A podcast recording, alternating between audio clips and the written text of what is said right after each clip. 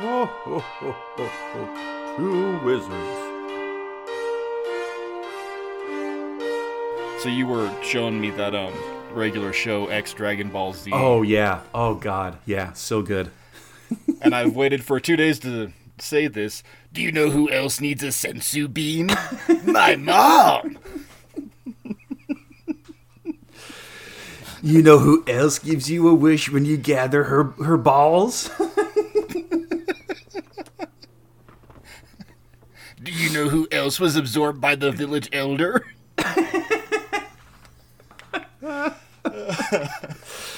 Oh, man. See, yeah, that's just like like Conan, all of the things, regular show, all of the things. Um, because we're entering the holidays and everyone's watching Muppet Christmas Carol, mm-hmm.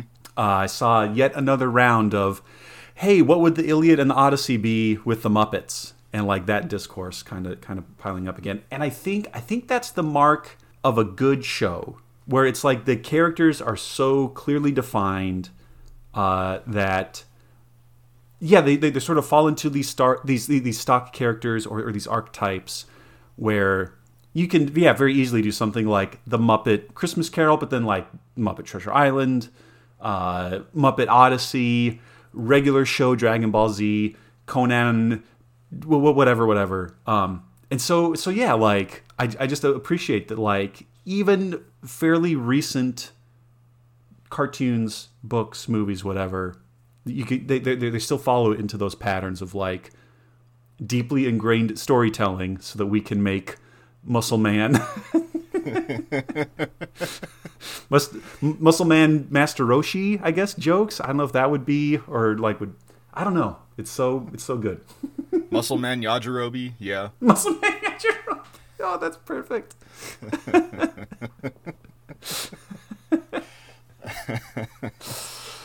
Oh, you know what else boy. is uh, clashing of genres and content mm. and ideas coming mm. together and distilling into a one weird single crystallized Dragon Ball of awesome, Josh? What would that be, Mark? My mom! No, the Two Wizards Podcast. The Two Wizards Podcast. Yes, that is us. That is you joining us uh, here again. Uh, yes, welcome to the Two Wizards Podcast. My name is Josh, and I am a wizard. And my name is Mark, and I am a wizard. And yes, welcome back, guys. Josh, it's the most wonderful time of the year, buddy. Ah, truly it is. Truly it is. Yeah, it is.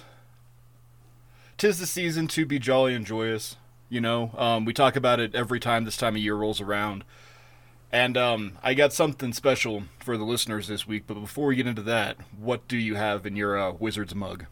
Oh, yeah. Well, I I kind of went back and forth if I, you know, wanted to find like another kind of Christmas beer or something like that. We just we just haven't quite gone shopping yet. Uh, mm. But we did we did order in some Mexican food from a local chain, El Vaquero. Uh, and so what better to pair with Mexican food than what I'm drinking right now, uh, just some Corona. Oh, nice. Okay. Yeah. Okay. Yeah, yeah. So I guess Damn also right. we can say, yeah, I guess we can also say Feliz Navidad. Yeah, yes we can. uh, how about you, buddy? What's what's in your Wizard's mug? Uh, I was in Albuquerque this weekend, and they have these really cool stores called Trader Joe's. I'm sure living in a metropolis, you're sick of them. But not only did I get twenty dollars worth of chocolate-covered pretzels, and now ninety percent Ooh. of them are gone, and I have a Ooh, problem. Baby. But I also got, I also got at a Joseph Brau Brewing Company in San Jose, California, their Winter Ride uh, Doppelbock. It's a seven point five Doppelbock lager Ooh, with baby. dark roasted caramel Munchen malts. And then I also have, where are you from? Sorry. From the same one, the Joseph Brau, a uh, drive-through red, dry-hopped red ale. Man, those so. both sound really good. I mean, a lot, yeah. a lot better than my wimpy little thing, but at any rate, here's on you, buddy. Cheers, good buddy. Hmm. That yep. will play. It's a roasty, caramely, malty, all that good stuff. Mm-hmm. It's really good. Yeah. Yeah. yeah, and I mean, I mean, uh, Corona's a Corona, and you, you, you know, this gets this is the accusation thrown against Corona, but also a lot of like the Mexican lager kind of stuff, and I, I, I, I can kind of tell it in this one too, like, yeah, yeah, like like any sort of Mexican beer, oftentimes it's it's described as, you know, being a little like smelly, a little funky, a little skunky, maybe even a little a little apey, a little hairy, a little hairy. Makes your My... mouth feel fuzzy. So maybe that has something to do with what we're talking about. Maybe just maybe. Maybe just maybe. So Mark, what are we what are we talking about? This has been something that, that's been brewing for a long time. I'm very excited to, to jump into it, and, and I think you are as well. So what is our topic today? Uh, tonight we are discussing Bigfoot, Josh. Oh man. So good. Yeah. So good. And and it is just like, you know, over over three years, almost three and a half years now, I think Bigfoot has just been kind of like lurking just outside of the light of the campfire, uh, the, the the the candlelight of our wizard's tower. There's just been these Bigfoot, or a couple of big feet, uh, just kind of like prowling around, just waiting for its day to to come out in, in the sun, or maybe not. I guess we'll have to find out, because that's, yeah, that's that's yeah. exactly what we're doing tonight. Uh. Well, you had mentioned it in forests, and I've had sort of an outline written for Bigfoot for a while now, and I was mm. like, you know what? Screw it. You're going to be down here. We're going to, this is going to be a multi-part episode. You're going to be down here for the third and final part. Like, it all just yeah. kind of came together. I thought there was no better time. So before we get going, um, I'm going to cite my sources real quick, and this might be my sourciest source that I've ever sourced, and yes, I know I say that all the time, but this time mm-hmm. I really mean it. There is The Bigfoot Book by Nick Redfern. Um, out of John LeMay, we get Cowboys versus. Saurians Ice Age and Cowboys versus. Saurians South of the Border and of the Old South. Strange Creatures from Beyond Space and Time by John Keel. Guide to North American Monsters by W. Haddon Clark. Monsters in, Oddit- or Monsters in Print and Oddities in Print by our good friend Adam Benedict. And Still in the Search of Monsters by Doctor Carl Shuker. Um, and also Monsters Among Us: A Journey to the Unexpl- A Journey to the Unexplained, Strange and Mysterious, Strange and Mysterious: The Bermuda Triangle, Snowmen and Sea Monsters, U F O Spacemen, and Missing Links by John Lee and Barbara Moore. Um, all my research tonight comes from around or before two thousand five. A lot of it is old Bigfoot research, which I like better than people yeah. walking out into the woods and screaming, "Is there a Sasquatch in these woods? Yeah, come fight me, you fucking pussy Sasquatch!" Like, yeah. From a, I got choosy from, with my sources this week. Well, yeah, it, and, and it was it was it was from a purer time when Bigfoot hunting was was an amateur thing. Um, and yeah, you get the dedicated, passionate people instead of, oh, hey, the History Channel is funding us for some reason. Um, so Bobo, get out there. It is. It's, it's from a pure... I'm gonna find me my squatch. Okay, Bobo, get, go get go get that squatch, boy. Did you see it, Bobo? Woohoo! Woohoo! I'll be ta- Bobo talking to the squatch now. Woohoo! Season nineteen of Finding Bigfoot. It, oh yeah. Um, yeah. So, Josh, let's get really hacky here. Josh, what do you know about Bigfoot? And do you believe in Bigfoot, Josh? Well, from what I know about Bigfoot is is it's it's variously described as, yeah, either some like large, some large primate, um, maybe some sort of ape, um, or like hominid even, uh, to get a little more precise.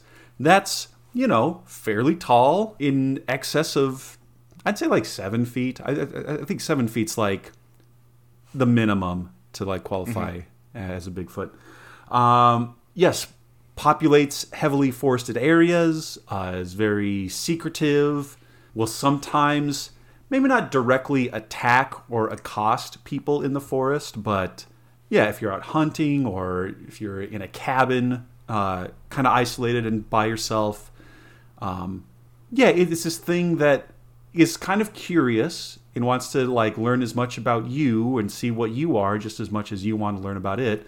And then, yeah, maybe sometimes it'll do some frightening things like tear your campsite up or make a noise or like, you know, maybe throw a rock or a branch at you or something like that. Um, and then as far as myself personally, I have not had, I, I, I have not had any experiences when I've been camping uh, that would directly lead me to believe that there's a Bigfoot out there. But but I also know that, like, it's less a Colorado Rocky Mountain thing, and it's much more like a Pacific Northwest. Um, like, that seems to be, like, the real hotbed of Bigfoot a- activity. But then, again, you know, there's also some in, like, the Appalachians and, I, I mean, I, all of the other episodes that we've talked about, and, and like, the little, like, regional Bigfoots um, mm-hmm. kind of around there.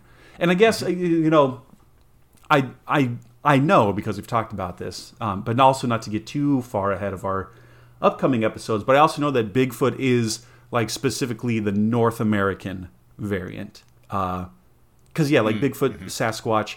Yes, there's also things like the Yeti and the Abominable Snowman and all these other, like, kind of different versions depending on your continent. But, yeah, like, Bigfoot is American, I guess I guess to say. American. American.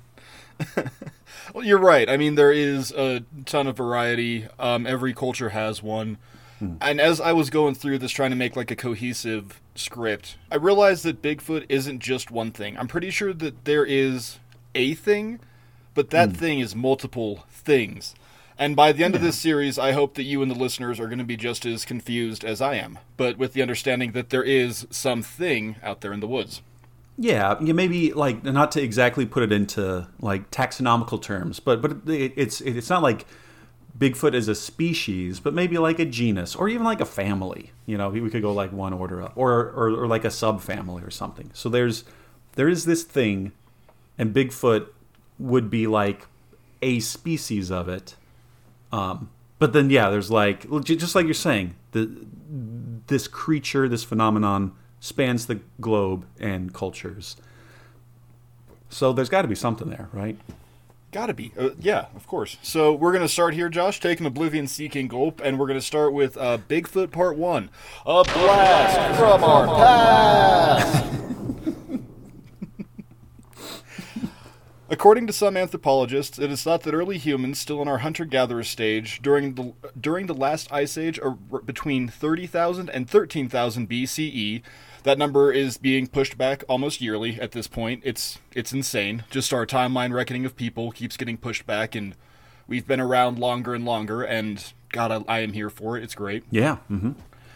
Uh, these groups of people would come from what would become Mongolia by crossing the frozen Bering Strait from Russia into Alaska, Sarah Palin style. They then disseminated down across the Pacific Northwest and then into Canada and into America. Around thirteen point five thousand years ago, the Clovis people established in New Mexico. They're like one of yeah. our oldest actual mm-hmm. settlements. Yeah, yeah. Um, by Yeah, by twelve thousand years ago, the Anasazi had established a Mesa Verde and, you know, flipped the bean-making game on its head. Yep, yep. And then by eight thousand years, um, tribes had covered the Americas from coast to coast. They were they were here. Um, it wasn't just humans, though, Josh. A lot of stuff came over with us, including lions and giraffes and maybe something else. Coming from the Indian subcontinent around two million years ago, there was a large ape called Gigantopithecus blacki. This was the largest ape ever. It stood at ten feet tall and weighed about six hundred pounds. Wow. Yeah. That's crazy. ten feet tall, six hundred pounds. That's... It's wild. But it can still go through the drive-thru at McDonald's. Yeah, that is true. We are now fully entering college basketball season, and I'm here for it. Um, actually, the Ohio State Buckeyes men and women are like getting, getting off to some pretty solid starts. And every single time we we someone talks about Bigfoot, I'm like, man, what would a team of what would a basketball team of Bigfoot be like? They'd be amazing. Like, they'd be so dominant. Yeah, and especially if you have an uh, an, an Australopithecus blacki, was it? Uh, Gigantopithecus. Yeah. Or, or, that, that's, that's right. Yeah, a Gigantopithecus, not an Australopithecus. That's caveman. But yeah, a Gigantopithecus blacki. Like, that dude's as tall as the rim. Um, weighs like twice as much as Shaq. Uh, yeah, I was going to say he's one point five Shaqs tall and two Shaqs big, or heavy. It's amazing. Like, yeah. Oh, it's, it's that'd huge. Be so incredibly awesome.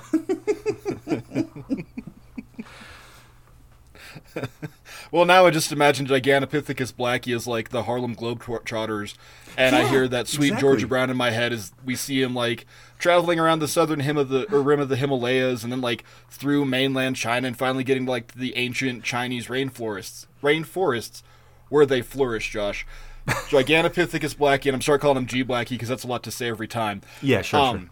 Man, G blacki just exploded in the ancient rainforests in China. Oh man, which yeah, very very warm, very humid, uh, lots of natural fruit producing trees there. Yeah, totally. Mm-hmm. Mm-hmm. Um, early fossils from the re- these regions in China date as far back as two million years, which means that in less than so they left India two million years ago and got to China two million years ago. They sprinted across the continent. Yeah, geez. Whew. And then they pushed down south into Vietnam, Thailand, and Indonesia. That's, oh, man. I just, I just want, I just want them. I just want one.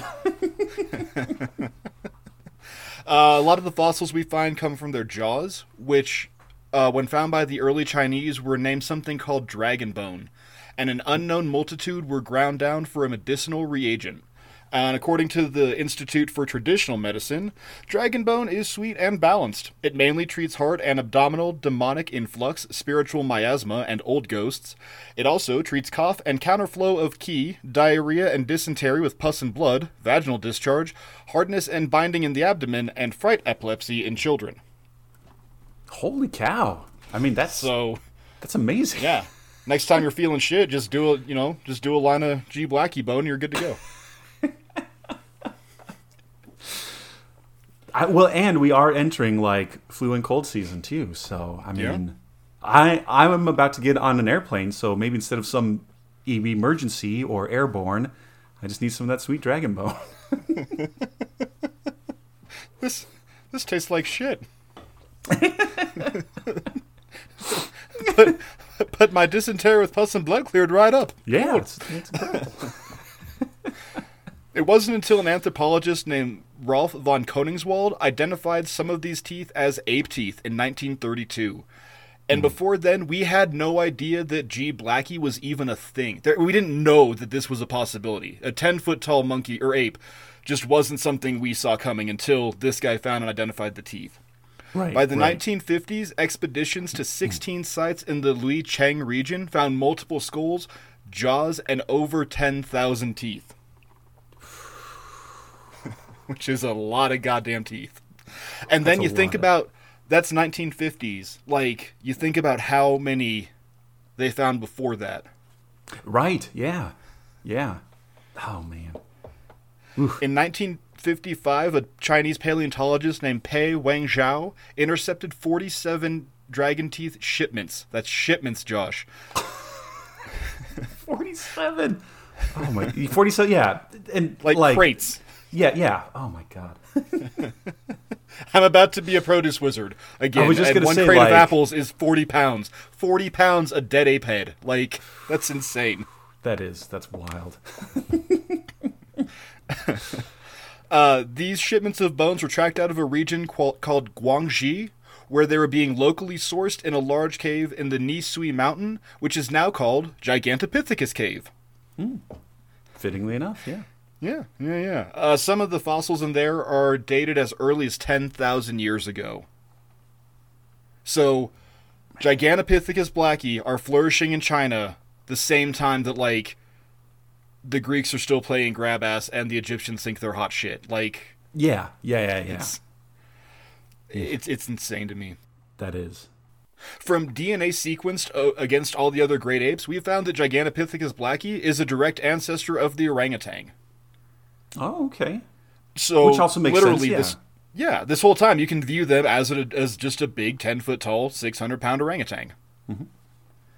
It's also important to note that humans lived alongside Gigantopithecus, and neither posed a threat to each other. They just really didn't care.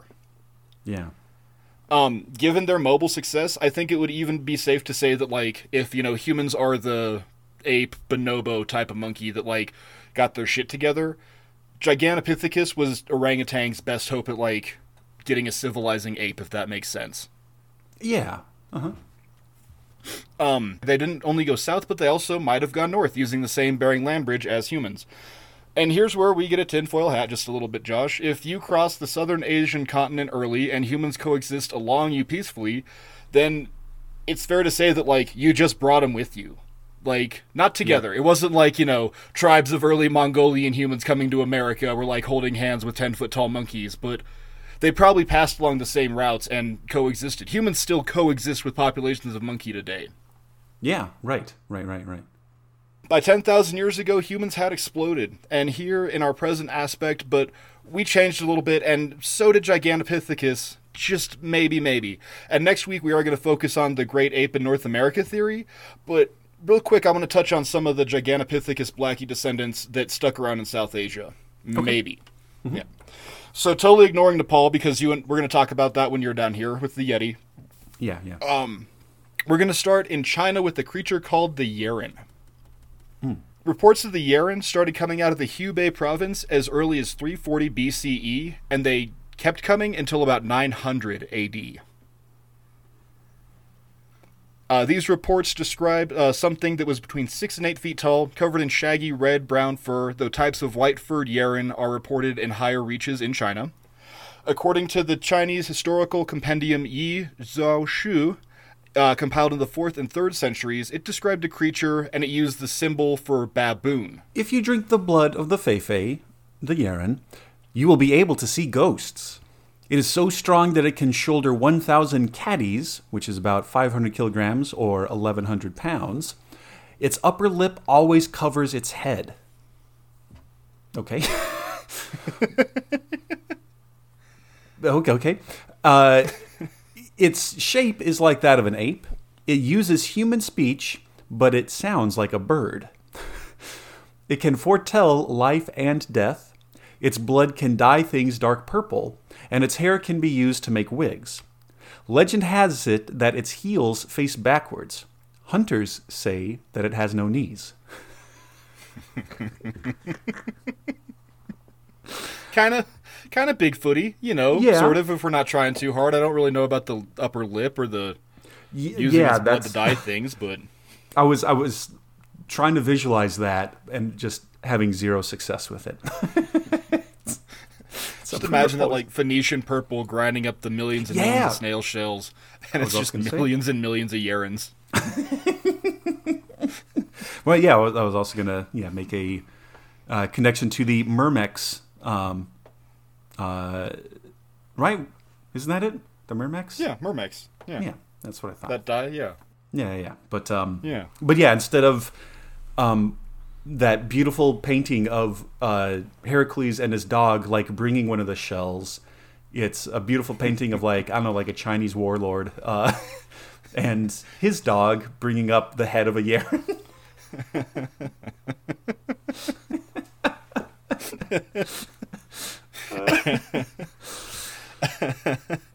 um...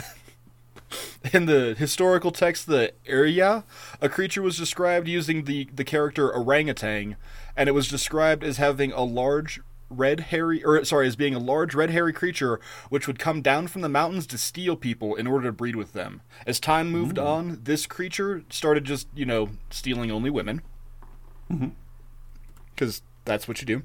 Uh, yeah, in fifteen fifty-five, a newspaper called Fang Ji Jian published multiple Yeren sightings and even attacks on chickens in a local village ninety-six miles from the Hubei region. Under Mao Zedong, multiple government campaigns were launched to find the Yeren to prove that it existed, but, like, in proving its existence, they wanted to prove that it wasn't some, like, raping mountain demon ghost. It was mm. just a weird giant red monkey. Okay. Mao Zedong thought that uh, the Yeren was kind of like the way that we see manatees as pa- as um uh mermaids.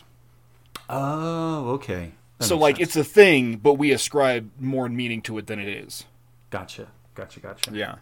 Okay. Um, expeditions were then also were also launched in the nineteen eighties to find the Yeren once again, but now it was viewed, like, as a natural as a national treasure, the way that panda bears were. Mm. Like, it was a uniquely Chinese thing that if they could find one, than, you know, like, hey, look at this awesome thing that is part of what it means to be Chinese. But also it acted as, like, the way that we see Sasquatch sometimes is like this wild, wise man protector of the woods. Oh, okay, yeah. That's what Yarens became to China. Gotcha. Yeah. Okay. So, uh, moving south, we get into country, and man, Josh wasn't denang whack because there was no rules in Vietnam, buddy.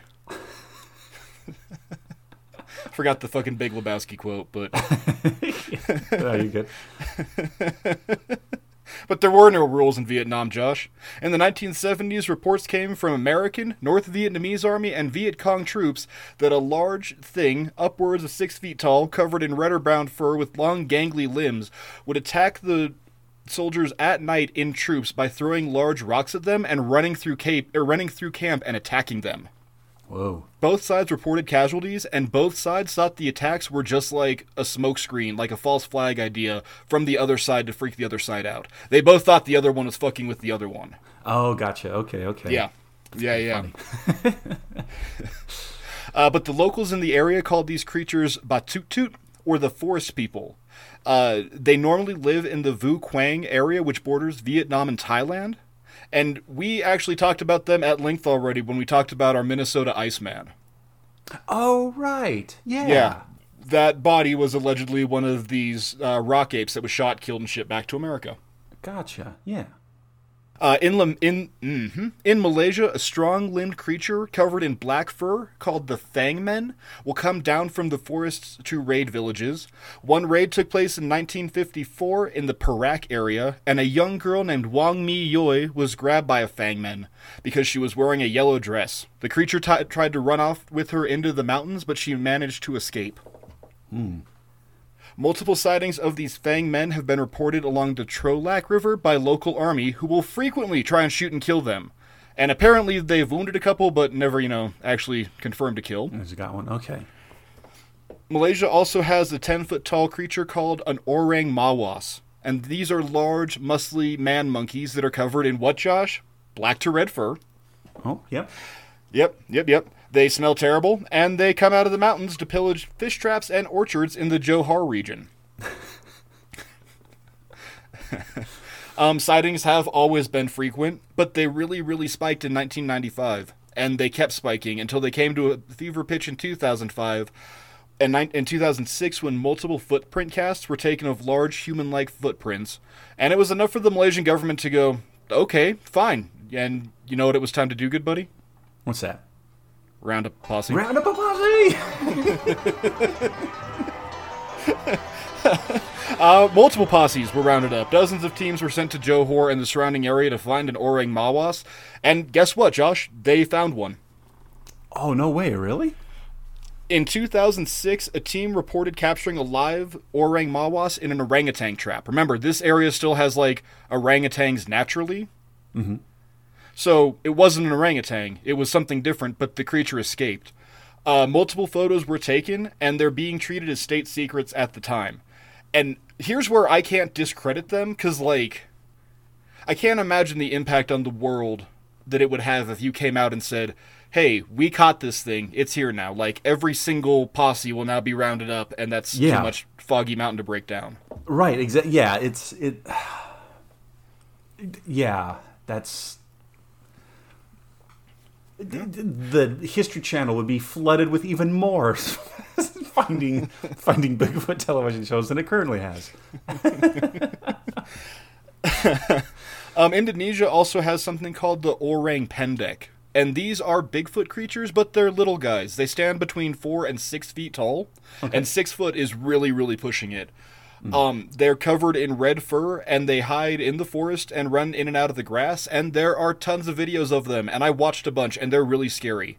Because oh, wow. It's just, like, hairy little human... It looks like naked kids covered in red hair running through grass, and it really makes me uncomfortable. I don't know why, but, like... No, that... that what's the that uncanny a... valley for realness? Like, the you shouldn't be doing this valley. Yeah, that is a perfectly legitimate reaction to have, um, seeing those videos. Yeah, it's... real fucking weird, but they're just like, oh yeah, there's some o- Orang Pendek out there. What was that sound last night? Orang Pendek. Just leave them be. They'll leave you be. They live in the forest. Calm down. Bigfoot as a giant upright orangutan. Maybe. Maybe, maybe. just maybe. Yeah, maybe, maybe. maybe. But there's another candidate that we haven't considered, and Josh, I hope you're ready to get real stupid here. Okay, let's do it. um, what if instead of an upright orangutan, that Bigfoot wasn't an ape at all, Josh, but actually a giant ground sloth? I mean, that that is also a distinct possibility, I'm sure. Considering what we know about Bigfoot, between seven to twelve foot tall, shaggy hair ranging from red to black, heavy footprints, horrendous smell, uh, the giant ground sloth is a really solid candidate. Hmm. These creatures were highly successful and varied throughout the Ice Age. We know that they were actively hunted in New Mexico ten thousand years ago by those Clovis people. Um, and fossils and indigenous accounts put them in areas as late as five hundred current era. Wow. Yeah. That's they might have really also lasted later on than that. It's crazy, dude. Like, these things stuck around. Like, okay, if humans are humans and Gigantopithecus are, you know, the orangutans that are going to become civilization, right, then ground sloths are like the mammals' other hope. You're right, yeah. We're not just banking all on humanity to conquer the planet. They're like, yeah, let's see what these big guys do. Yeah, right, yeah, truly. Um, they flourished throughout North and South America, but they also, for some reason, occurred in Australia and New Zealand. We found fossils there, too. Um, and while multiple species flourished across America, tonight we're going to look at three in particular, starting with Thassalinux. Josh, what's the Greek word for ocean? Uh, it's either uh, Thassala or uh, if it's it's the... Um... Uh, I, th- I think I think that's the Ionian pronunciation, uh, but it also could be Thalata. Maybe that's the Ionian. One's okay. Attic, one's Ionian. Anyway, but anyway, yeah, it's Thalassa. yeah, so so yeah, so I'm sure that you can extrapolate. It means an ocean sloth, Josh, or more particularly a diving sloth. These big motherfuckers stood about eight feet tall, and they took their diet mostly by diving out in the ocean and grazing on seagrasses. That's amazing. Oh, that's so stinking cool.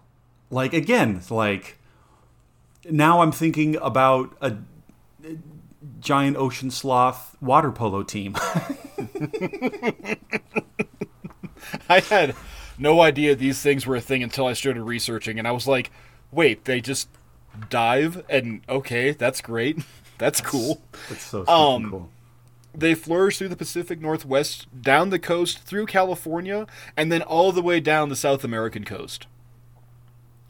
Oh man, they that's were crazy. They are what you would call highly successful.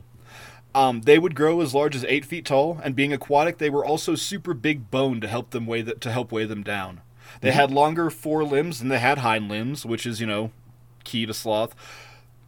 But we also know, given fossil or fossil prints, that they could walk on two legs or four legs regularly. They can do whatever they want. They can, you know, whatever they're feeling that day. That's so stinking cool. Oh, my God. They were thought to go extinct about two thousand years ago due to global warming and seagrass die-off. Okay. Um, but in North America, at least, per Bigfoot sightings map dot com, in the Bainbridge Island area, there's a lot of little blips of something big and hairy coming out of the ocean. Oh, wow. Where people just reported this. Now, this might be, you know, an extant diving sloth, or it could just be a moose, because moose also like to dive. Yeah, true. True. Uh, in South America, a newer variant of this diving sloth appeared along the coast called Neomylodon.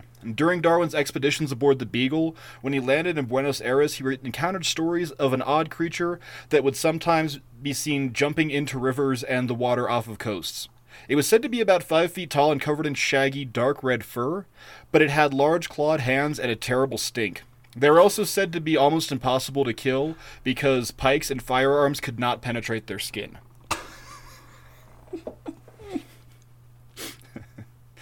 In eighteen fifty-two, in the nearby town of Puerto Natales, a creature was shot and killed in a cave. This thing was skinned, and that skin was brought to a Swedish explorer named Doctor Otto Nils Nord- Nord- mm-hmm. Doctor Otto Nils Nordenskjold. We still have that skin today, Josh. No way. Yes, sir. And it's super cool because it has these weird bone nodules c- growing out of it called osseous cells. Oh, man. This That's is so... where bones will grow on the surface of the skin. Oh, by the way, Neomylodon was famous for growing osseous cells on its skin. That's so stinking cool. Oh, my God. That's awesome. Doctor Otto made a trip back to the area where the first shot or the first sloth was shot and found multiple skeletons and hides that were still very f- fresh.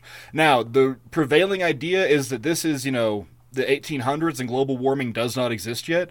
So mm-hmm. these are all things that died in the Ice Age and were just super well preserved in the, you know, high Buenos Aires mountain region. I mean, that, yeah, that makes sense. You know, lots of dry air and cold air keeps things pretty solid. Well, and that's even, that was one of the things that I mentioned in our deserts episode too, is like mm-hmm. deserts being like these little time capsules that, yeah, help preserve, yeah, things like papyri uh, or fossils or other animal remains. Yeah, makes sense. Yeah. But that was eighteen fifty-two. So like global warming might not have existed back then, but it exists today. And we're still finding fresh skins in the area, and people are still seeing weird five foot tall hairy things in the area. That's so stinking cool. Oh my God. Like, okay, yeah, like a little kind of morbid, but mostly so stinking cool. Yeah. In the fifteen forties in Patagonia, there was a creature called the Sioux, and it was reported by a French priest named André Thevey. And Josh, if you want to throw on your best André Thevey there and because uh, because he's French, French, French priest. Yep. Uh, towards the Patagonias is yeah. the quote. Yep. Towards the Patagonias, a very fierce animal can be found. It is called a Sioux, or according to other Sukarath, and it is usually found on the river banks. It has a hideous figure.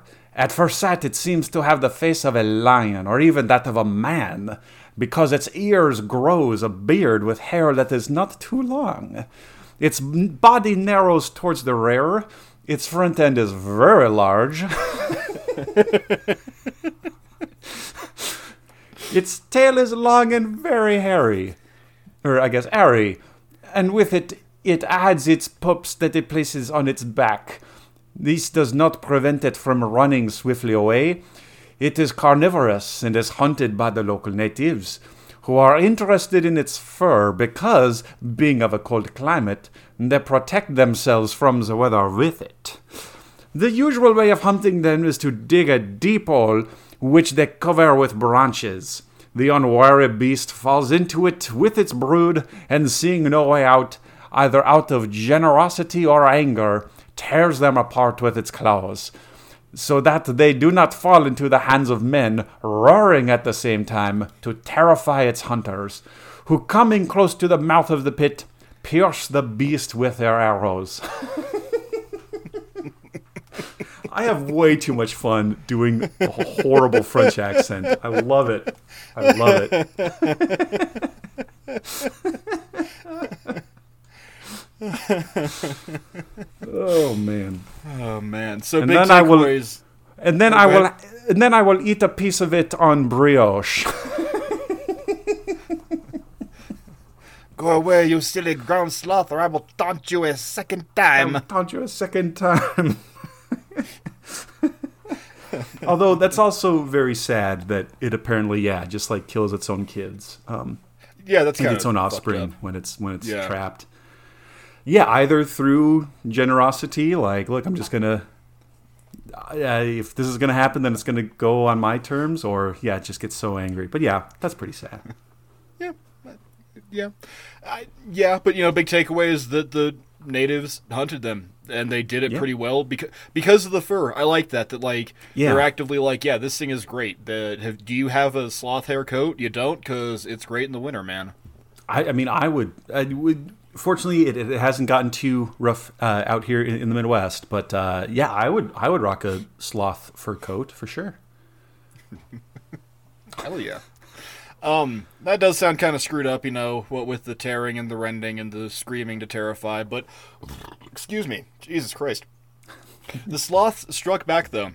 According to multiple accounts from Belize and the El Vaquero region, from eighteen seventy-three to eighteen ninety-seven. Back then, El Vaquero was a sweeping grassy plain populated with palm trees and scrub trees.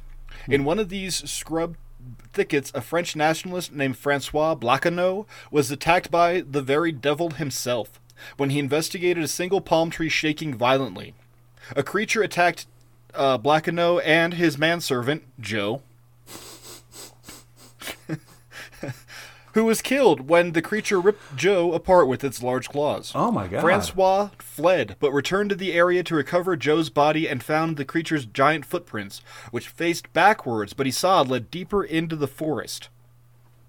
That's wild. Oh my god. He straight up murdered a dude. That's...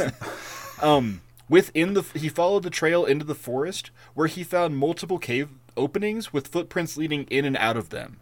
He went into some of the caves and got lost, but managed to retrace his steps out and got back to Elkeo three days later. Okay. Okay. Upon returning to Elkeo, do you know what he did, buddy? Did he did he round up a posse? He rounded up a posse. Oh, he and a dozen men set out for the caves to kill these sons of bitchin' things, which the men had come to call cave cows. Don't ask me why. But upon reaching them, found the entire forest was actually a giant honeycombing system of caves. And going wow. into this labyrinth seemed kind of impossible. So the posse said, okay, never mind, we're good, and returned home. I mean, good on them. You know, it's usually the posse gets the bloodlust and they just kind of, they, they, they, they overreach. They they commit an act of hubris, but good on this posse for recognizing its limits, I guess. Yeah.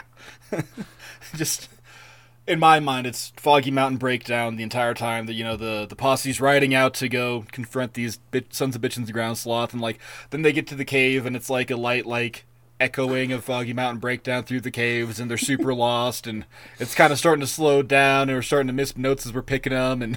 Yeah. We shouldn't have come here, Clem. This was a bad idea.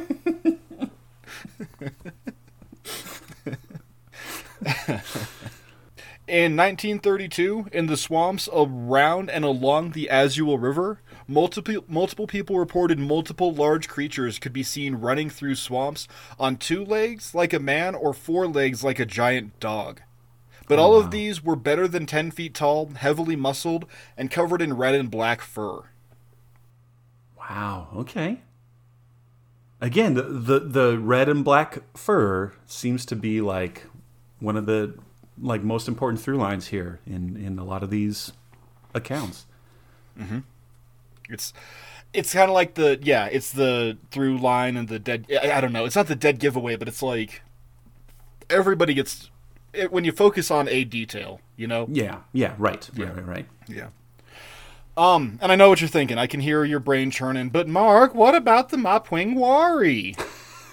Yeah, that's a huge c- c- callback. Uh, yeah, like very first season of Two Wizards podcast talking about yeah Teddy Roosevelt, Cryptid Hunter, and the Mapinguari. Mm-hmm. Mm-hmm. Um, you may remember Mapinguari from such episodes as Teddy Roosevelt, Cryptid Hunter, or our Cryptic, o- Cryptid Olympics episode where he represented my country in the shot put. That's right. That's right. Yeah. yeah. But like you said, Teddy Roosevelt versus cryptids, we talked about him too. And I theorized, or it was theorized, that um, Teddy's Lost River expedition wasn't to try and map some, you know, weird fucking river in the Amazon, which he right. did end up doing, and it almost killed him. He got pneumonia there, which eventually killed him. Mm-hmm. But it was actually to go there and hunt down one of these Mapinguari. Yeah. Yeah, exactly. Yeah.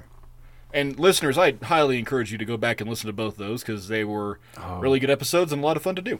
Yeah, a delight, a true delight. The Mapinguari is said to be a hulking twelve-foot tall creature covered in shaggy matted fur, usually in the color red or brown or black. They are said to lurk around the Mato Grosso state of Brazil, and according to maybe the number one Mapinguari expert in the world, Randy Merrill, a prehistoric cryptid that reportedly lived, and is still reported to live, in the Amazon rainforests of South America, particularly in Brazil and Patagonia.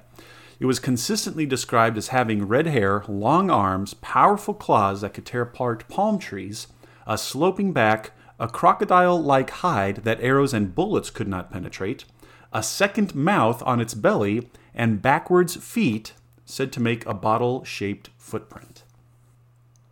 This is also like our, this is yet another instance of like feet being backwards or ankles being backwards, like with the uh, Feifei. Um, mm-hmm. Mm-hmm.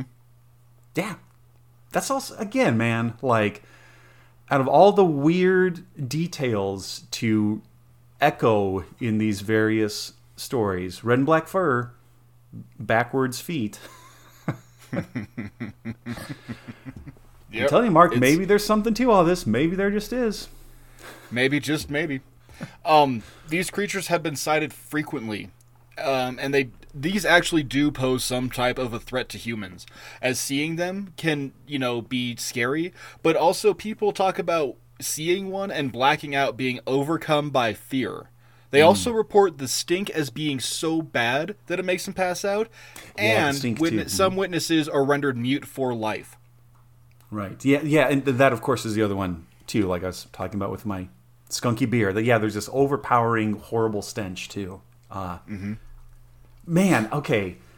Now, Mark, I I, I have uh, participated in high school sports. I've participated in college sports. And a lot of times, you know, you're in the locker room getting ready, or, you know, you're you're in a, in a confined space with a lot of other men on a high-protein diet. Uh, I don't know if Sometimes I've ever... Sometimes you're driving in the car back from Endless Shrimp Fest? Yeah, yeah, from uh, uh, uh, Red Robin after uh, you, you, you, you finish your track meet, you eat at Red Robin, and then you drive back to Alamosa from Albuquerque in a, in a Ford van. And it's February, so you can't crack the windows open. Um I don't know if I've ever smelled something so horrible that I've been struck mute. Uh, that would be a mighty powerful smell. Just wait till you and the Missus Wizard are here for five yeah. alarm chili night. Have some more beans, Mister Taggart? I think you've had enough.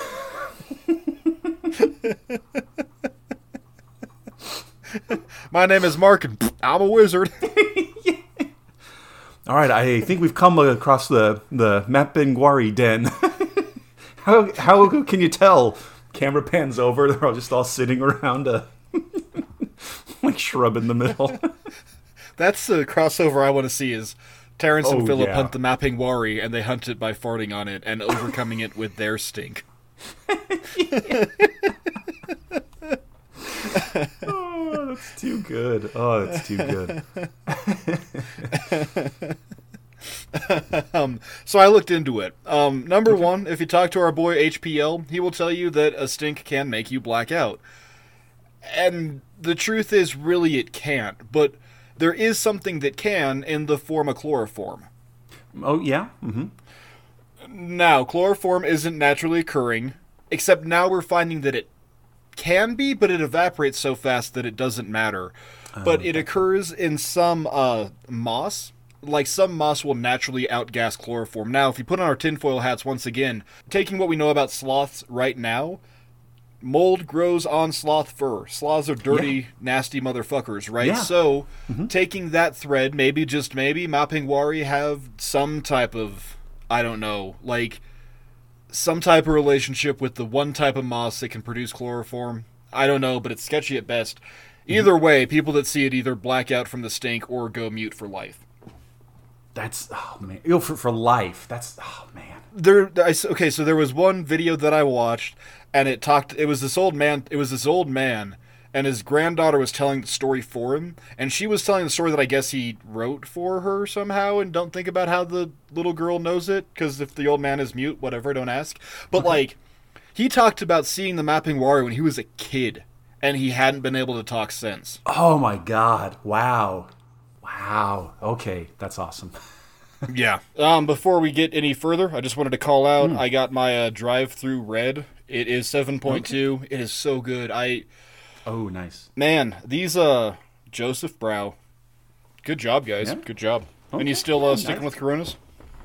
Uh, yeah, yeah, st- stick with them so far. Um, and yeah, shoot, I don't know, maybe, maybe when we publish this episode, we'll have to, uh, at them on Twitter. Yeah. But yeah, for me, I'm just sticking with Corona. Right on. Right on. Um, anyway, so, Mapinguari, to...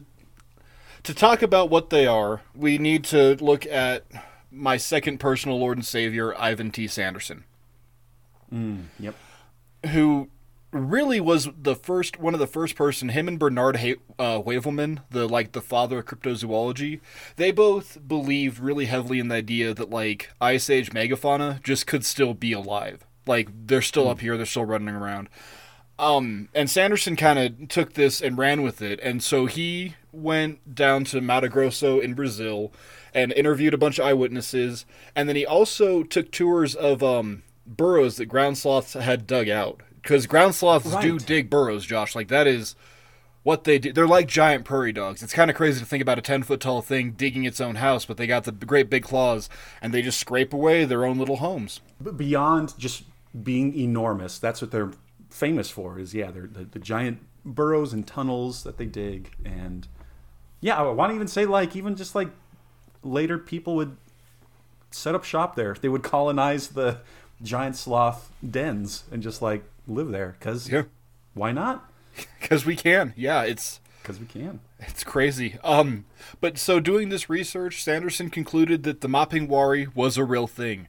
He also concluded that it wasn't an upright ape, because some people did describe it as being, you know, upright and ape-faced, or crocodile-faced, mm. or scaly, or, you know, they're, it's kind of hard to pin down, but he looked at, um, he thought it might have been a ground sloth, and he looked at one called Megatherium.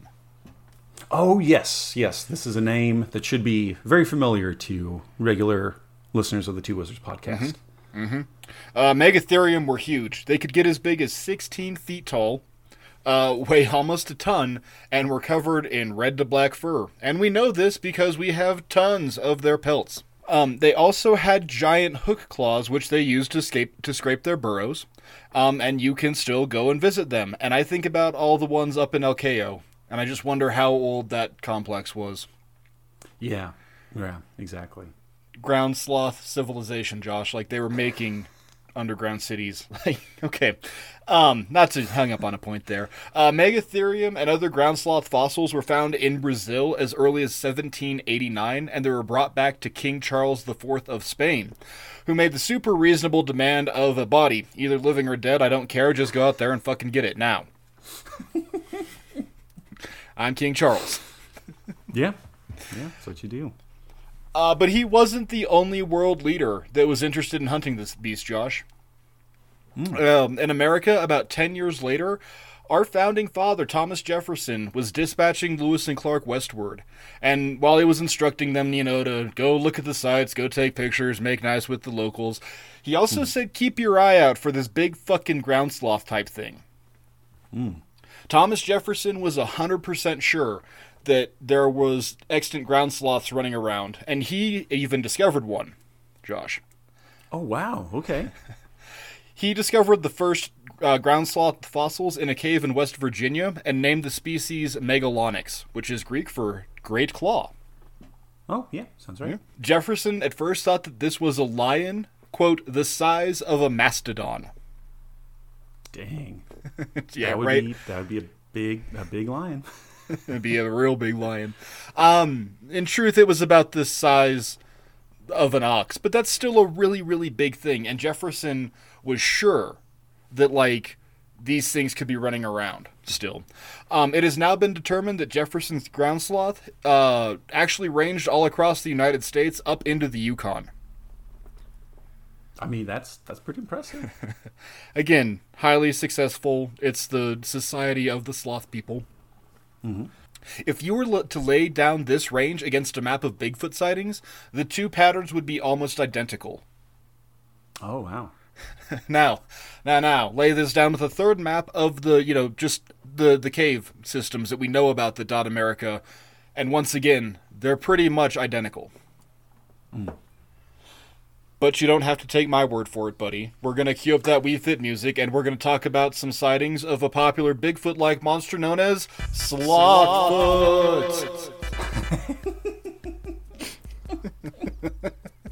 Oh, I love it.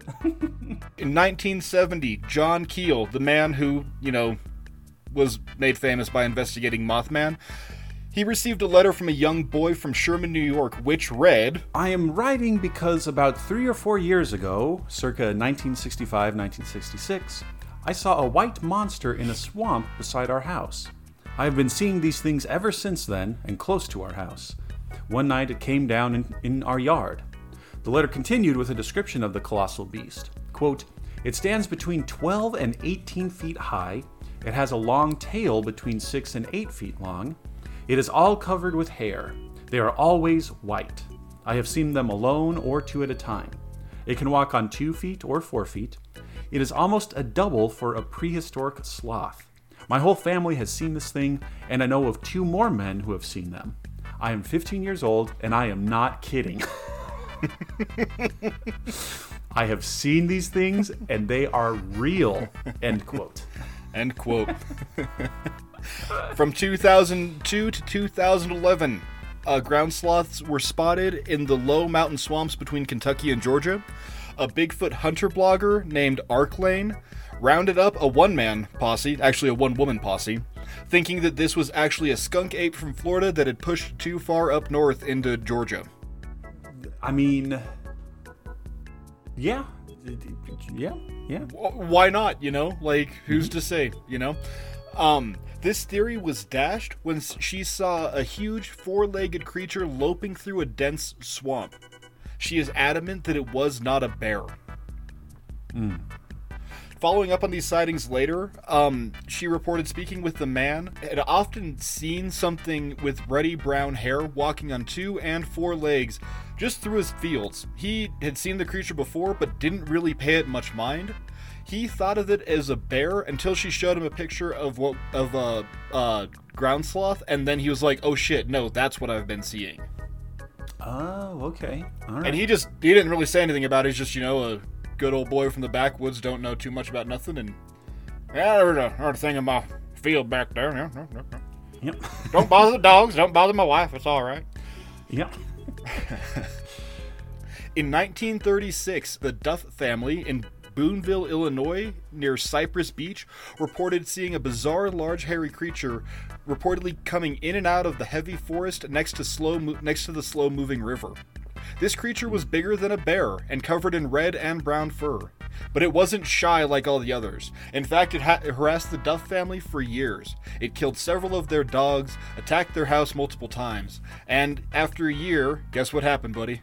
Uh, did they round up a posse? They rounded up a posse.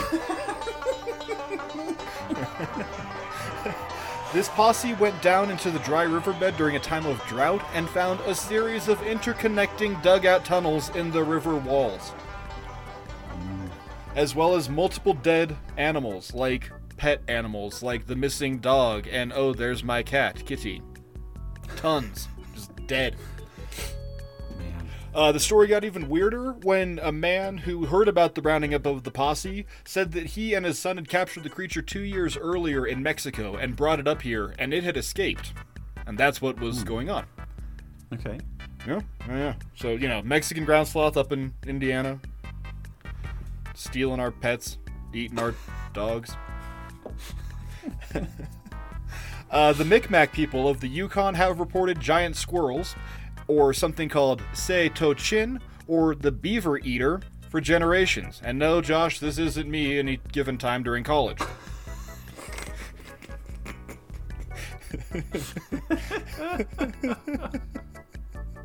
According... Sorry, I, don't, I hate to laugh at my own joke, but... No, know. that was... No, you should. You absolutely should. According to one account from a native who had witnessed it, Uh, according to Violet Johnny, my husband's sister, who was fishing with her husband and her mother at the head of the Tachun Lake four or five years ago, an animal came out of the woods eight or nine feet high, bigger than a grizzly bear. It had, or it was a Setochin, and it was coming toward them. They panicked and fired a, shoot, a few shots over its head, and finally managed to get the motor going and took off. So I guess they're in, in a boat when this happened. Uh, there are other reports, but this... Um, there is also a report of a white man who shot one in a small lake in the area. Beaver eaters are supposed to live in mountains of French, east of Frenchman's Lake, according to multiple sightings. Um, these creatures, you know why they're so you know why they're called Beaver Eaters? Because it's not Mark Jones or Josh Streeter on an average Tuesday night circa two thousand nine to sixteen. Why? Why would that be, Mark? Well, Josh, because they eat beaver. Ah. These creatures are said to flip over dams with their giant claws and eat that sweet, tasty, cast-story meat inside.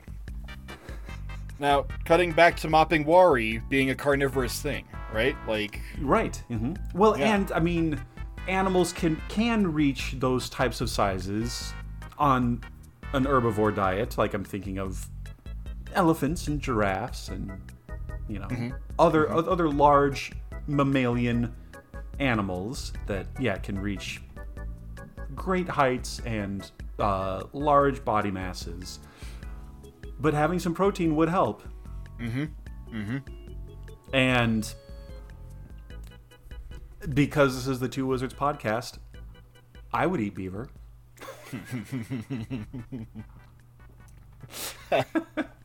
I wouldn't. I hear it's greasy, but um, mm.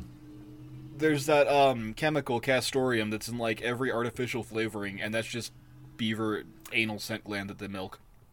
Oh, gotcha. So gotcha, gotcha. You, you are you, you've been eating beaver for years, didn't even know it. Yeah.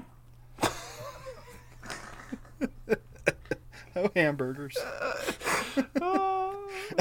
Let's oh, go. It's all squishy. It's all squishy.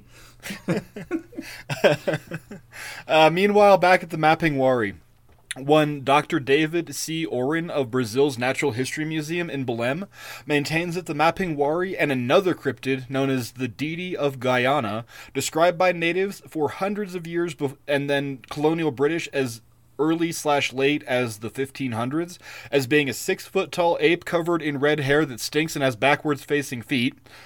Well, they're the same creature, come to find out. So, bam, Josh. One weird monkey sloth cryptid with one stone. Bam, Two Wizards. There it is. Doctor Oren maintains that both creatures are, in fact, extant Mylodon sloths. Based upon more than one hundred eyewitness accounts that he has personally collected, which detail a creature around six foot tall with a barrel chest covered in red, thick red, or sorry, covered in thick red or brown hair.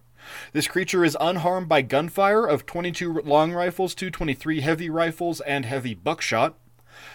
Um, this is attributed to the uh, to the growth of the osseous cells on the top of its fur or on the top of its skin, as well as the thick coating of hair. Mm. These creatures are said to leave tracks which cast or which, when cast, indicated a two and four foot walking style. Um, and they also revealed. Um, The forelimbs were a knuckled hand, which sink in, or sorry, were a knuckled hand which would face backwards because it's a giant ground sloth claw. They also stink, Josh. According to mo- multiple Braz- or tribes in Brazil, they reported encountering and capturing and sometimes killing Mapinguari, but they are said to smell so bad that they need to be released. Hmm. Also, turns out that dead bodies smell even worse than alive bodies. And I thought they smelled bad on the outside. hmm. Yeah. I mean, that again. It, yeah. From from what I understand, that all seems perfectly reasonable. It all just seems to only make sense, right? According right. to Doctor Richard Farinha, an ornithologist who devoted a bulk of his professional career to studying uh, actual ground sloth, like. He's the, like, foremost expert on giant ground sloths. I listened to his monster talk about the Mapinguari, and he was super cool to listen to. Um, okay. I also got a lot of this research off his website, and shout out to him. He's a great dude. Um, he believes that the Mapinguari slash Megatherium were actually an apex omnivore. Oh, okay. Well, yeah, that would also make sense. Uh, they hunted things called glyptodonts. Do you know what a glyptodont is, Josh? Does that ring a bell?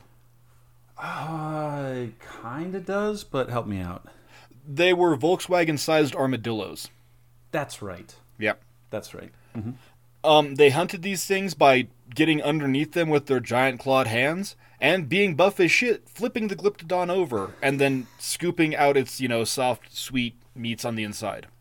Mm-hmm. Uh, we have glyptodon shells that are scraped from the inside by giant claws. So, hmm. Fucking something did something to something. Yes. It's like yeah. it's it's so stupid because he even talks about like And it's like, oh, that's cool. Do we have any evidence that they predated him? Well, there's shells with scrape marks on the inside. Yeah. Oh, well, fuck me. All right, cool. Yeah. I, I I I think we also just found the new wizardy way uh, to say, where there's smoke, there's fire. We can say, where there's scraped uh, glyphodon shells, there's uh, Megatherium. um, um, further, Megatherium are the only ground sloth that have, or so their eyes are the most forward-facing of any ground sloth. And that's where Florinia thinks that these things were predatory because, you know, they have the forward-facing sight instead yeah, of true. the side-to-side sight. But also, this can kind of, like, lend credence to it has an apish face with, you know, the forward-facing eyes like an ape or a human would have. Yeah. And then, according to Doctor Carl Shuker, there's one more quote here, Josh, that I want you to do. This is his account, or this was an account sent to him by one Doctor Andrew Johns. In July nineteen fifty-three, a hunter confronted by an enraged Mapinguari and forced to hide from it inside a fallen hollow tree had apparently succeeded in killing it when, bellowing loudly, it had reared up onto its hind legs, thus exposing its vulnerable navel, at which the hunter had taken aim with his sixteen caliber shotgun after loading it with heavy shot that he normally set aside for hunting tapirs. The hunter had encountered the Mapinguari deep in the jungle about five hours from his camp along the Rio Aceituba yeah. uh, in, a, in a sparsely populated region of northern Brazil's Pará state. After returning to his camp and telling everyone there about his dramatic experience, the hunter and some friends journeyed back to where he had killed the Mapinguari and carried its carcass to the river. There, a passing boat took word of the killing to a local priest who came and not only observed, but also took photographs of it. Moreover, one of these photos, depicting the beast's heads, head and shoulders, supposedly appeared in an issue of Diario de Comercio, uh, Manaus uh, newspaper. Uh, but what happened to the carcass and the photographs afterwards is apparently unknown. Bum, bum, sloth! And if any Brazilian listeners of the Two Wizards podcast, uh, some...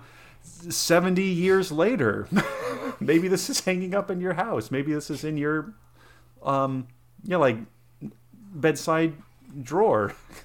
If you have this newspaper, uh, please, please let us know, and then we'll give you credit for it. You know those stories like we found a bunch of old news. You know, like they used newspaper as like insulation in the twenties. Yeah, right. And so mm-hmm. people open up walls and find these, you know, super preserved newspapers. Just. Mm-hmm. God, there is a wealth of treasure inside our homes, and we don't even know about it. I mean, that's literally... That's like, in, in some cases, literally how we have ancient literature. Is it's like, oh, hey, we're we're going to make a binding for some other book. We're we're going to make a cover for uh, for, uh, for for some different book. Let's just, like, gather up all the, like, scraps of papyrus or, like, parchment and... all right, here's this book that nobody really cares about, but like inside the cover, we have our own like kind of paper mache, oh, or, shit.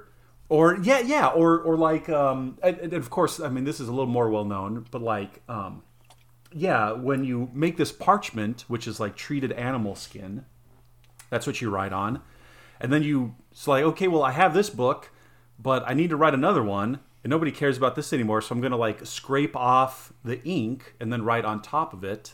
That's when you get a palimpsest. Um, and then now we have technology that makes it easier to like kind of find those trace bits of ink. Oh, shit. So, yeah, you know, maybe somebody was wallpapering their house or wrapping a Christmas gift in newspaper because that's a yeah. thing. And, yeah. yeah, I'm getting horned up for Mapinguari newspapers, goddammit. I want it. I want I want to see that photo. I do too. I Okay, so like also ninety percent of the time when I hear there's a priest involved, I'm like, "Well, what's he molesting?" But then the other one percent of the time I'm like, "Well, why is he here?" But in this case, I don't know what it is, but like something about nineteen fifties South America just makes it so much more credible, and like the priest actually came out to see this thing and like take yeah. an account like to actually make an accounting of it, and that makes it so much more real to me. Does that make sense? It makes one hundred percent sense. Yeah. Like, yeah, yeah, yeah. Like, yeah. especially if it's something unusual, kind of scary, whatever. well, yeah, go get the priest.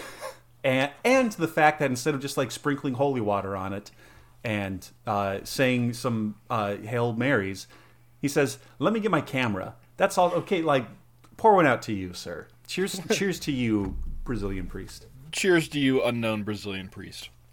Yeah. That's the only thing that I'm um, drinking in your honor of. If you did any other shady stuff, I, I disavow. I mean, you know, nineteen fifties, he was probably a rat line for the Nazis. But hey, whatever.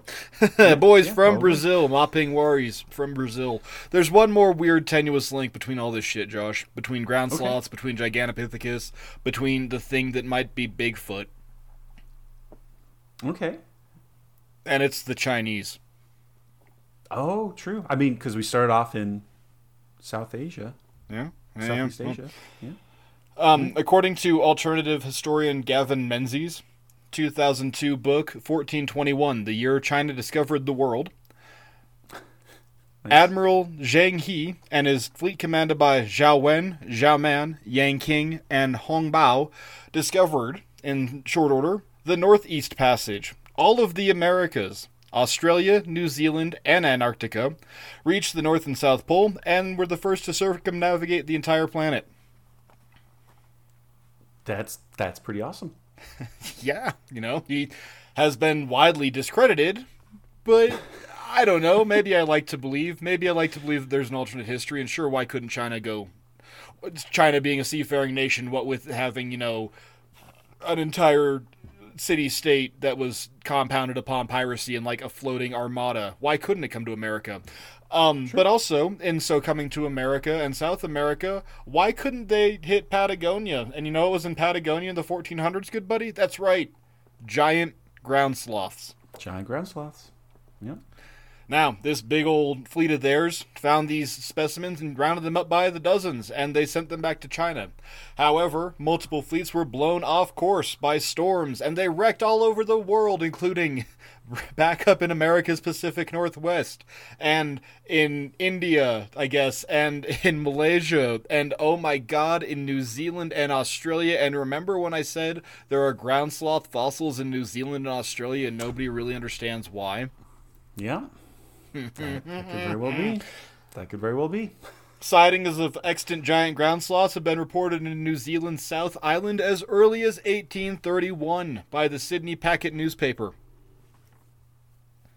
They were reported to originate around the site of a Chinese wreck that they thought was from the sixteen hundreds. However, other sources say that it was an English ship called the Endeavour that crashed there in seventeen ninety-five, but it doesn't matter because they still see giant ground sloths. Unless I gloss over anything, you know, the Australians still have the bunyip, which is their Bigfoot, but I'm yeah. not counting as a Bigfoot for our purposes. But giant yeah. ground sloths around the world and or, you know, Gigantopithecus blacki babies. Well, Josh, what are we going to do? How do you feel, buddy? This is, this is, that's it. That was the first track on the path of Bigfoot. This is just the tip of the iceberg, dude. Th- this is just the tippity tip. How do you feel? So now, I mean, one, I'm super jazzed and I'm excited to like burrow deeper with my giant ground sloth claws and just keep keep digging that, keep, keep tunneling deeper. But I'm also thinking of, because it's been a, a minute since we've done one of these. Okay, Netflix pitch. Okay. Um, Jurassic Park, but with Chinese sailors and ground sloths. I'll be one hundred percent honest. I couldn't run down the Gavin Menzies book, so I like read a bunch of summaries on it and then like cryptozoology websites like debunking it and saying what a piece of shit he was. But like, I got the general idea. I got the gist of the idea, you know. Listeners, yeah, if you want to send me when the Chinese conquered the world, please do so. But right, but it is, but it's if like, you have that as insulation in your wall. But it is like, oh, here we are, we're we're we're discovering the globe and sailing around and uh, transporting this new gift for the emperor that we found. Whoops, we've shipwrecked on this strange continent that is Australia, and we accidentally uh, uh, transplanted This giant... giant... extant ground sloths that somehow survived the Ice Age. Well, so, but you know, too, like, you know, there's the big problem with, like, this uh, this whole theory of, like, holdover creatures. We saw it with pterosaur attacks. Um, the, the, the fossil record stops at a given point, right? Like, pterosaurs right. stop existing at sixty-five million years ago at the K T mm-hmm. event. But, like, we're still finding pretty fresh um, ground sloth and Gigantopithecus fossils. And, like, yeah, it's not... We're not dating them to, like, you know, the sixteen hundreds, but we're dating them into the early, like, zeros. Right. And, like, just the thought that the Roman Empire might have existed at the same time as Mapinguari, like, hurts my head a little bit. Not Mapinguari, as Gigantopithecus. It hurts my head a little bit. Yeah, r- right, yeah, that, that too. That too, right? Like, I... yeah, yeah, I, I, I just... It, it It's something... that we said at the beginning of, of this episode, these things, whatever they happen to be, whatever things, whatever plural things they, they happen to be, are just tracking parallel with us. And they, they just walk alongside us, dude. They walked along humans to America. I am so, I am, I am literally convinced. Like, I've always kind of thought that, like, in the back of my mind, like, Bigfoot was just, you know, an extant Gigantopithecus blacki that just, they came over at the same time. Like, the same species. Maybe they changed a little bit. Maybe they didn't. Maybe it was better to be upright and long-legged than, you know, on four legs with short arms, like, or with long arms like orangutans are now. But, like... Right? Yeah. I don't know, Josh. It, like, I, I just don't know, buddy. I'm getting no, dumber, no, is the point. no, no, you're, it's, it's, it's... But, but but but you're right. The, the the fact that right in in all these areas, and we have these stories and some evidence, because we legitimately have. You were talking about like the like the pelts, the skins from some of these creatures. You know, we mm-hmm. we, we we actually have that. So it's maybe a little. It takes maybe a little stretch of the imagination, but nothing like. Crazy outlandish. I mean, kind of. But well, okay, so on a scale the, of disbelief red... to yeah. Journey to Planet Serpo to the Yulapuki, yeah, what do you put Bigfoot at? Because, like, you're talking about that scale, like, yeah, yeah and I'm not trying I... to influence you one way or the other, but I'm like, as I did this, I'm like, Bigfoot isn't real. What we think Bigfoot is isn't. It's a, it's an idea. It's a conglomerate. But right, yeah, yeah. I'm, I'm sitting at a. I'm sitting at a solid, like, five point seven five. Okay. You know? There's... Is you're, it, you're at Tofu Boy is where you're at. Yeah. Yeah, yeah. right, I'm right. a solid yeah, Tofu I'm, Boy in reality, yeah. Right, yeah. It's it's not... Okay. So it's it's maybe not like Harry and the Hendersons, you know? Right. But it's... But there's definitely something. There's definitely some giant mammalian thing that has... red and black fur, and has feet that look like they're pointed backwards, and smells horrible, that all of these different accounts are are kind of tracing, or, or outlining, pointing at. So, yeah. That's... Yeah. Why not? That's where I am. That's where I am. Uh, yeah, I, it's hazy. Anyway, Josh, thank you for putting up with me, listeners. Thank you oh. for putting up with me. Um, no, no, no. This was this was a treat, Mark. This was a treat, you, and you. and like you mentioned, just just one of several, because we are opening that Bigfoot Advent calendar one week at a time. One giant size eighteen foot print at a time. Yeah. Yeah, we're right, and so we have we have lots more in store. And I know I mentioned, you know, when you asked me what I thought about Bigfoot, I, I, I was saying, like, to me, it, it's an America's thing, but really, in, in order to lay the groundwork, we are. We're globetrotting, and we're going to keep doing that. We're going to keep talking about other types of whatever this thing is uh, in the New World, in the Old World, in the Far East, in the swamp. Uh, and so, listeners, we want you to tag along with us. We we want you to be those uh, uh, other expeditioners, um, just hanging out at base camp. And then here come Mark and Josh running out of the woods saying, like, you'll never believe what I just shot in the stomach because it reared up and bellowed at me. Uh, w- w- we want you to join us along with there. So so we're just getting started. Uh, so so please keep in touch with us. Uh, l- drop us a line, whatever you feel like doing. But you can send an email to two wizards podcast at gmail dot com. You can find us on Twitter at two wizards pod c one. We're also on Facebook and Instagram. We're active there. Mark's been doing a great job putting up uh, some, some some extra little tidbits, some little some little titillating photos and illustrations and things for, for all of our episodes. So definitely go check those out as well. Um, you can find me on Twitter. Uh, I'm there at Plaid Barbarian, um, doing my thing. Mark, you're also doing your own thing, or your own lots of things. So what else do you want to tell our listeners about? Uh, if you didn't get enough about me freaking out about extant Ice Age megafauna tonight, well, you can check me out freaking out about extant Ice Age megafauna on the Dangle podcast, where me and my buddy Johnny take two episodes of that fossil, King of the Hill, and we talk about it and see if it still holds up. We are in season thirteen firmly, Josh, and rocketing towards the end, but man, there are some nuggets of good in here. There are some Gigantopithecus teeth of awesome among a slurry of crappy bones. You can also find me at the I Can't Wait to Show My Kids podcast, a weekly cinematic review podcast where me and our buddy Brad come together and watch movies that were influential, that were super important, that were impactful, that we just generally liked, to the other one who hasn't seen them. Go check us out over there. We're doing a, a holiday movie type season deal. We watched some Planes, Trains, Automobiles, got mad at John Hughes. Um, we watched some Krampus and got super horned up for uh, Adam Scott.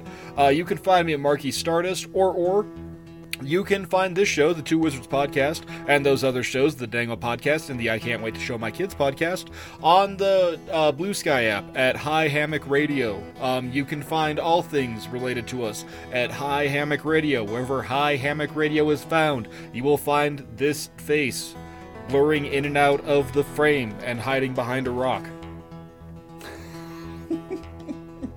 Well, that that all sounds wonderful, Mark. And and yes, definitely timely things. And you, you alluded to this earlier on, that I may be finding my way to to to your Wizard's Tower before too long. Yes. And maybe maybe do some other, maybe, you know, maybe have a special episode where uh, a, a special Two Wizards podcast episode where we're once again in the same room. I've that that could even be potentially my uh, uh, third appearance for I Can't Wait to Show My Kids. Yep. You know, maybe yeah, yeah. maybe that that would be awesome. Our first time doing like a, a three-person sort of crossover event, or at least my first time doing a three-person crossover event. They're in Look, live. Man, you get here in thing. time. You can you can show up on Dangle Podcast. You show up we here. You even... show up in the Think Hole at six a.m. You can be on that show, buddy. we can do we can do that too. So all that is to say, we have we have a, a wonderful, nice little assortment of treats to end this year. And or maybe even get us in, into the start of the next year, depending on how our scheduling works out. But but it's wonderful to have you joining us. And yes, just just sit tight, uh, s- stay in touch, because we have many more wonderful uh, Bigfooty things going on. And you won't pass out because they smell horrible, um, or render you mute because they smell horrible. Uh, but at any rate, thank you once again. Uh, my name is Josh, and I am a wizard. And my name is Mark, and I'm a wizard. Thank you for being here. We love you all, everyone. Take care. Woohoo! He rolled upon his back, and after that, I killed.